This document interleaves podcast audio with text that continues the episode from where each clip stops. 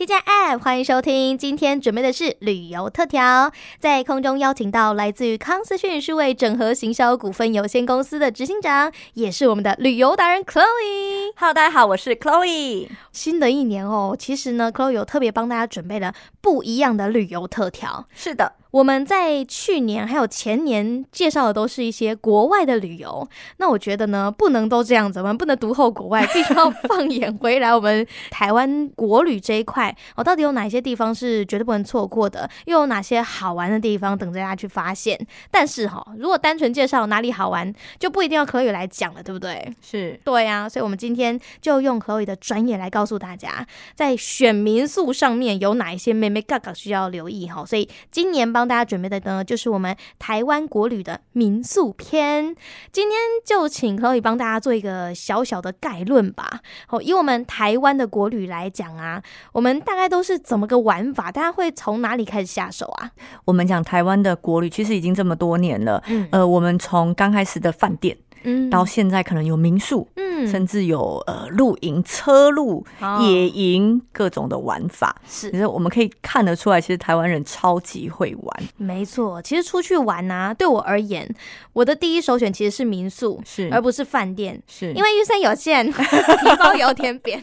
是是，那民宿的话，其实一样的钱，我可能可以住个三四个民宿，然后可以体验当地的文化。我觉得你其实出去玩，无非就是换个地方睡觉。换个地方吃饭，那如果你不去体验当地的一些文化，那不就白去了吗？啊、呃，对，其实这也是我觉得民宿很棒的地方。嗯、每一个民宿它都可以传达民宿主人他的性格，还有当地的文化。其实很多民宿都有特色型的，就是不管是它的装潢也好，是甚至是它的服务，是哇，有的民宿老板超级热情，对，没错，他会突然间跟你说：“哎、欸，走，我们去钓鱼。”哈，傻眼，是是是，对，真的有那一种民宿老板哦，很厉害。那我们今天就来讲讲看，我们这个北中南东的民宿大部分都是怎么个玩法？我们先讲我们最近的北部好了。好，北部我们先讲就是北北基桃好了。嗯，这个地方呢，大部分呃，基隆当然。有可能有一些人会玩到呃海边，嗯，那新北市有一些人会玩可能呃温泉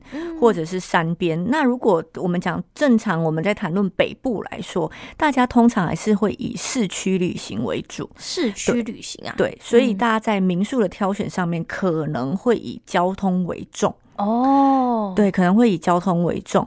那你说，呃，饭店内的设施，我自己住过啦，在台北的，我觉得蛮酷的是，呃，他们除了有我们常讲的可能有麻将啊，然后蛮舒适的房间以外，我遇过房间内自己就有胶囊咖啡机。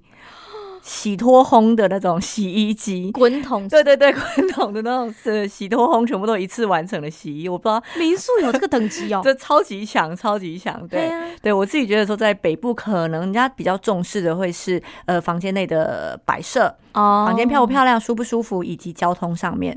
嗯、对，无论是台北、桃园、新竹，可能大家会比较容易重视的是这些地方。那我们讲中部，呃，像是 maybe 苗栗、台中。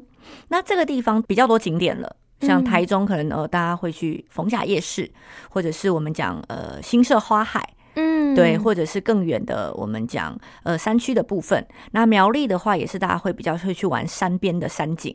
你刚刚说到苗栗的时候，其实我有惊了一下，欸，哎，是因为不是有调查说苗栗啊跟桃园就是。本地人都不知道在玩什么吗？啊，对，苗栗跟桃园很特别，就是本地人都会觉得说这个地方超无聊。对啊，没什么好玩的。对，但是其实我们必须要讲苗栗，尤其是靠近山边这个地方。呃，像我们讲台山县，嗯，这个地方其实是国际上我们台山县其实是有得过非常多的奖。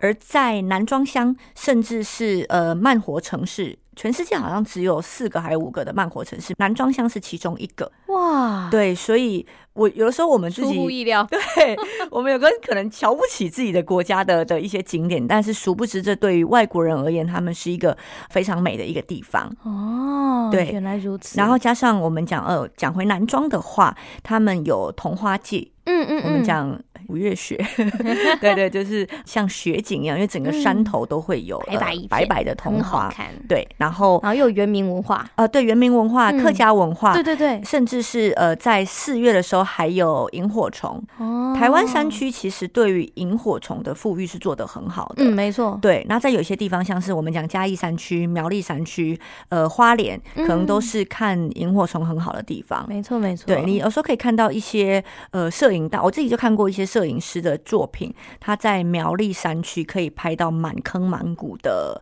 呃萤火虫，哇，这都是我们富裕富裕的很好的地方，真的很厉害。所以我讲中部来讲啦，可能大家会比较重视的是，呃，离这个景点是不是有特色，或者是有没有办法到当地体验当地的文化。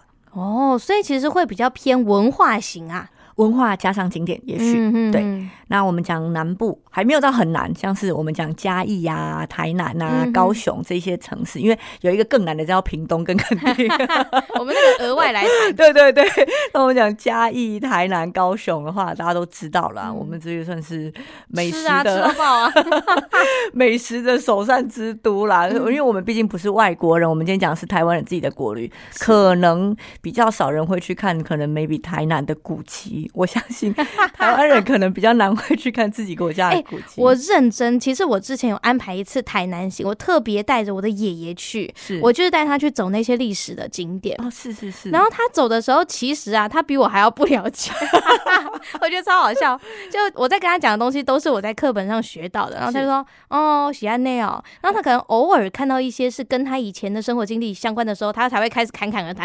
哎、欸，这个东西在我们以前是怎样怎样用的？是是是。哎、欸，其实这个。还蛮有趣的。哦，没错，嗯，呃，说到这个啊，其实我非常推荐带外国友人去台南的台湾文学馆，嗯，第一免费，第二是它的建筑超级无敌漂亮，所以我自己非常喜欢。假如说有外国人，然后到台南，除了吃去可能安平以外，我都会特地拉个半小时一小时去台湾文学馆。